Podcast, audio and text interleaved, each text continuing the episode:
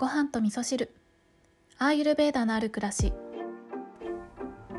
こんにちは、えー今日はえっ、とねいつも夜撮ることが多いんですけど思い立って朝収録をしているところです。えっ、とね昨日の夜なんですけどねちょっととある番組のゲスト会に、えー出演させていただくということでえっ、とね録音をねしたんですよねそう収録をさせていただいたんですけどその中でそう大体どこかの、ね、番組にご招待いただくと「アーユルベーダって何ですか?」っていうご質問があるんですよね。まあ一応ね、アーユルベーダのある暮らしを配信しているということで、リスナーさんに向けてアーユルベーダって何かってお話をさせていただくことがあったりするんですけど、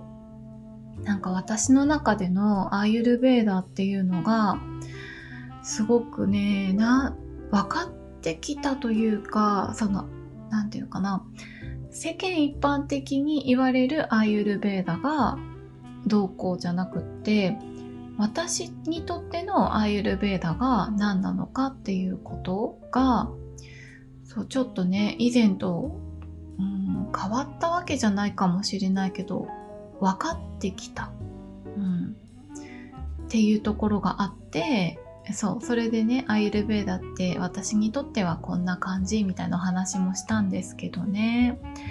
でも、今ね、日本でアーユルベーダって言われることって、あんまりなないと思うんですね。隠れてると思うんですよ。そう。だけど、それが、なんで隠れてるのかなっていうこともすごくわかるようになってきて、私自身も今、あの、普通に日常を送っていて、あの、きっちゃり食べることもありますけど、そんなに頻繁ではなくなったんですよね。普通の日本のお食事、ご飯とお味噌汁とおかずみたいな、そういったご飯を食べていても、アーユルベーダ的な何かね、知識を活かして、体にいい、心にいいお食事っていうのができるんだなってことも分かってきたし、そう、そうなってくると、アーユルベーダがなんちゃらかんちゃらっていうね、わざわざ言わなくても普通に暮らしてるだけでっていうね、風になっていって、どんどんね、そのアーユルベーダが隠れていくなってことをね、私自身がそう、最近すごくね、体感してるところなんですよね。だから、ね、アーユルベーダ学んだけど、特にね、アーユルベーダに関するお仕事とかされてない方とかは、きっと多分ね、またみんな日常に、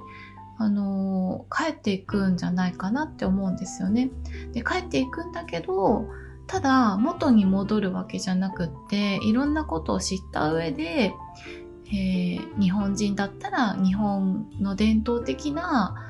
あお食事を大切にしたりとか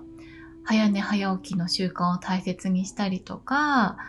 うんそんな風にねなんか原点回帰みたいになっていくのかなって思うんですよね。うん、ねだからアーユルベーダってその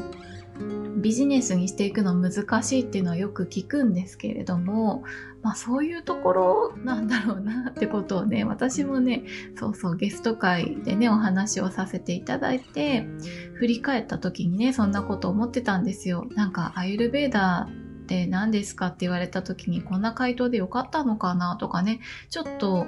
振り返ってたってこともあったのでね、皆さんにとってはね、アユルベーダってどんな存在でしょうかね。あの、学び始めたばかりの頃とかは、そうそう、すごくね、範囲も広いし、うん、あの、生命の科学だからね、あの、健康がとか、美容がとか、そういうね、えー面だけじゃなくて、もう人、人間そのもの、まるっと全部に対しての知識になってくるのでね、いろんな側面からアイルベーダを捉えている方っていらっしゃると思うんですけどね。そうだから私にとって深めていきたいアイルベーダっていうのは、あのーそうそう、これも最近分かったんですけど、そう学び始めたばかりの頃は、まあ、東洋医学ってね伝承医学って言われてるので私はこのまま学びを続けたらインドにいつか行くんかいなって思ってた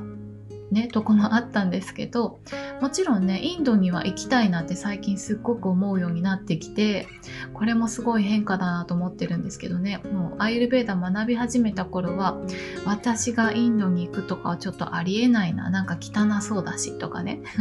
思ってたんですけど、今は、なんか私が学んでいるアイルベーダとか、ジョーティッシュの、発祥の地ってどんな国なのかなってことをあの聞いたりするだけじゃなくて動画見るだけじゃなくてなんか体感したいなってすごく思うように、ね、なったんですよね。そうそうそれで学び始めたばっかりの頃はいつかインドに行くのかなって思いつつインド行きたくないんだよなみたいなとこがあったんですけど、うん、だけどそのインドに行くのかなって思ってたっていうのはその伝承医学って言われてるからその医学的なアーユルベーダを深めていわゆるアーユルベーダですよ。ちゃんとした ちゃんとしたというかあの病気をね治すような治療をされているアーユルベーダのドクターとかもねたくさんいらっしゃるのでそういったアーユルベーダを学ぶってとこにたどり着くのかなって思ってたんですけど私の場合はちょっと違ったなってことを最近ね思い始めました。そのアイユルベーダの知識に対して、うん、完璧を求めようとすればそういった医学的なアイユルベーダの知識も学んだ方が、まあ、形になるよねって思うんですけどでもね私はそのアイユルベーダの言ってる中でねそうこれゲスゲストに、ね、出演した番組でも言ってるのでここではあまり言わないんですけどうん、私が好きなアイルベーダっていうのはあの人間は自然界の一部だよっていう自然と共に生きてるんだよっていうねそこがねとってもあの好きなところで自然と共に生きてるんだよってすごく何、うん、て言うかなざっくりしすぎてて